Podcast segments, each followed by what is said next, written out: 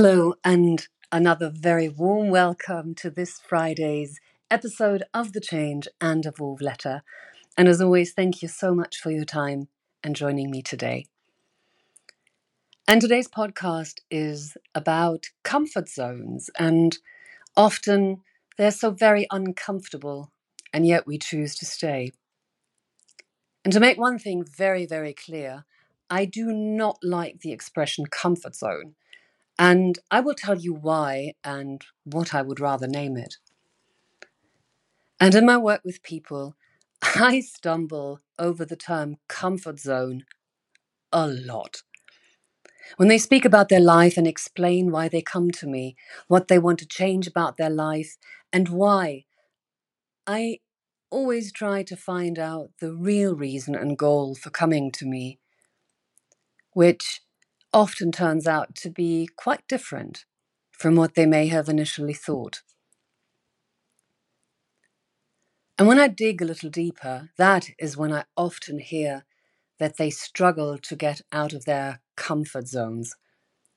And this can mean many different things to different people. But what I always ask, and some find this a bit uncomfortable, is if they are happy where they are or even just comfortable. And the reply has so far always been the same well, okay, otherwise they would most likely not seek my help. But it is always a hard no. Well, no one turns to a coach or psychologist if everything is all right. But I wanted to tell you why I do not like the term comfort zone. It's actually very simple because they are, well, at least a lot of times, not comfortable whatsoever. The term is used very generously when we want to avoid something that is uncomfortable or hard, or it is something that we fear. Comfort zone zones are places for most people that are familiar and at least they have the appearance or semblance of safety and they give us the possibility to hide in plain sight. Just close your eyes and imagine you are standing in a small room with a very, very bright light. A light that is unpleasant and even painful for your eyes, even if you close them. But there's a door in that room, though. And this door is not locked. You could simply go up to it and walk out of the room and get away from the painfully bright light. But when you open that door, there is darkness, and you have no idea where this door will lead to. Now, some people will step through that door into the unknown, but most, most will stay in the room, learning how to deal with the bright light and sometimes alleviating the pain that is caused by this light by simply covering their eyes with their hands. They know it's not good for them. They know it continues to be painful. And yet they stay. And simply because they know or have learned how to deal with the situation. Life begins at the end of your comfort zone. Neale Donald Walsch. So that is why, in my well, very own and very personal opinion, comfort zones should be called habit zones. To me, that is just what they usually are. But of course, comfort zone sounds so much nicer and gives you less reason to change something, no matter how uncomfortable you actually are. And I think one great example of this in our increasingly woke world is the new and widely accepted perception of body positivity. We live in a rainbow of chaos, Paul Cézanne. Nowadays, people are trying to tell us that morbid obesity is beautiful and healthy and something to even strive for. Personally, I don't care if someone is fat or obese, but I do care when people who obviously don't care about their body, their health, or even their lives, tell us how great it is to be morbidly obese and that we should accommodate their needs in every aspect.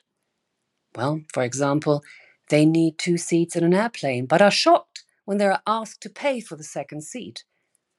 They are offended when someone feels uncomfortable when half of them spills over into that person's seat. And some of these people become influencers, another word I would love to change or eradicate, and celebrate their extreme body weight in public. What they are actually doing is a slow suicide. They are in their comfort or rather habit zone of overeating constantly and are looking for affirmation that their disorder of their disorder from a wider public so they can stay in this zone that will most likely put them in an early grave. Personally, I don't care what people do with their bodies as long as they are of age. But I do care if they influence others, especially children, pretending that it is a good thing or even something to be proud of. They are too lazy and don't have the discipline to make the changes that would need to be done for a healthier and probably longer life.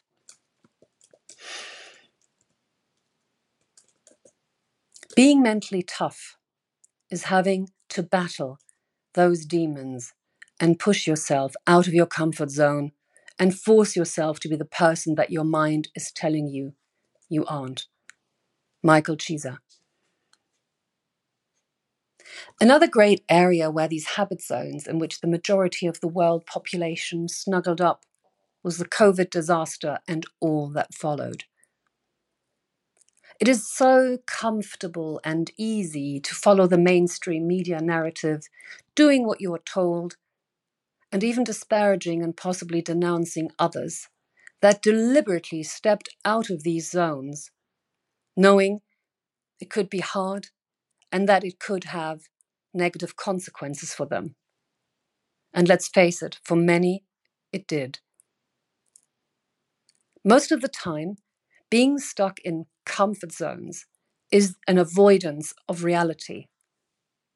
You can see, you can very clearly see that with the rainbow cult that believes that we should not only coddle them, but also affirm their delusions and every whim so that they can feel comfortable and safe in their habit zones. But why do people decide to stay in their habit zones even if they know that they are doing them they're, they're not doing them any good whatsoever. A, well, fear is one of them. And this is probably the biggest motivator to, for avoiding change. The fear of facing the consequences, but also the fear of possible failure.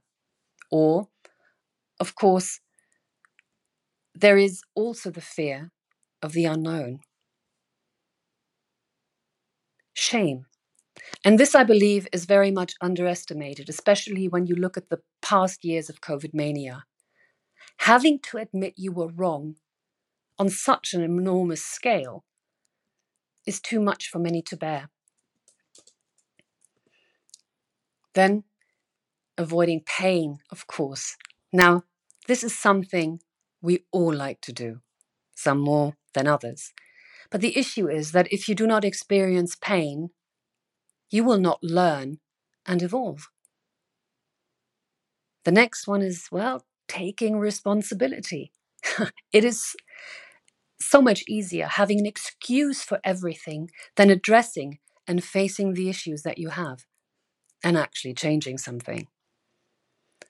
And last but not least, to justify procrastination. Again, this is about making excuses, well, which we all do at times, and it is okay but being unwilling to get things done because it could be hard and uncomfortable. Well, I know that this is all a bit simplified, but I do really like things simple. At the end of the day, comfort or habit zones, it doesn't really matter what you want to call them, are simply something we are very familiar with, something we know how to or have learned to deal with, no matter how toxic or destructive it may be. We tend to use and abuse the term comfort zone to justify our own inability to change and evolve. Move out of your comfort zone. You can only grow if you are willing to feel awkward and uncomfortable when you try something new. Brian Tracy. As my song of the week, well, I thought it was quite a suitable song for this week. Um, and I also adore the unforgettable Freddie Mercury, and they have tried or are trying to cancel this song. And it's Queen with Fat Bottom Girls, which I absolutely love. And of course, this song has also been added to the Spotify playlist, which is one click away. Like it, share it, or well, as always, just listen to some great music. And my poem of the week, well, I thought it was time for William Shakespeare again. Haven't had him in a long time, from 1564 to 1616. It's sonnet 123. No, time thou shalt not boast that I do change. No, time, thou shalt not boast that I do change. Thy pyramids built up with newer might. To me are nothing novel, nothing strange. They are but dressings of a former sight. Our dates are brief, and therefore we admire what thou dost foist upon us that is old, and rather make them born to our desire than think that we before have heard them told. Thy registers and thee I both defy, not wondering at the present nor the past for thy records, and what we see doth lie, made more or less by that continual haste. This I do vow, and this shall ever be. I will be true, despite thy scythe and thee. And as my impression, well, today I chose a little video I took from a lovely evening swim in Lake Starnberg, and I hope you enjoy it. It was absolutely magical. So, I'd like to leave you with a question, or rather, two questions. So, do you have comfort or habit zones you tend to snuggle up in? And how do you deal with these? Let me know your thoughts in the comments or send me a message. I very much love hearing from you. Wishing you an amazing weekend. As always, yours, Tanya.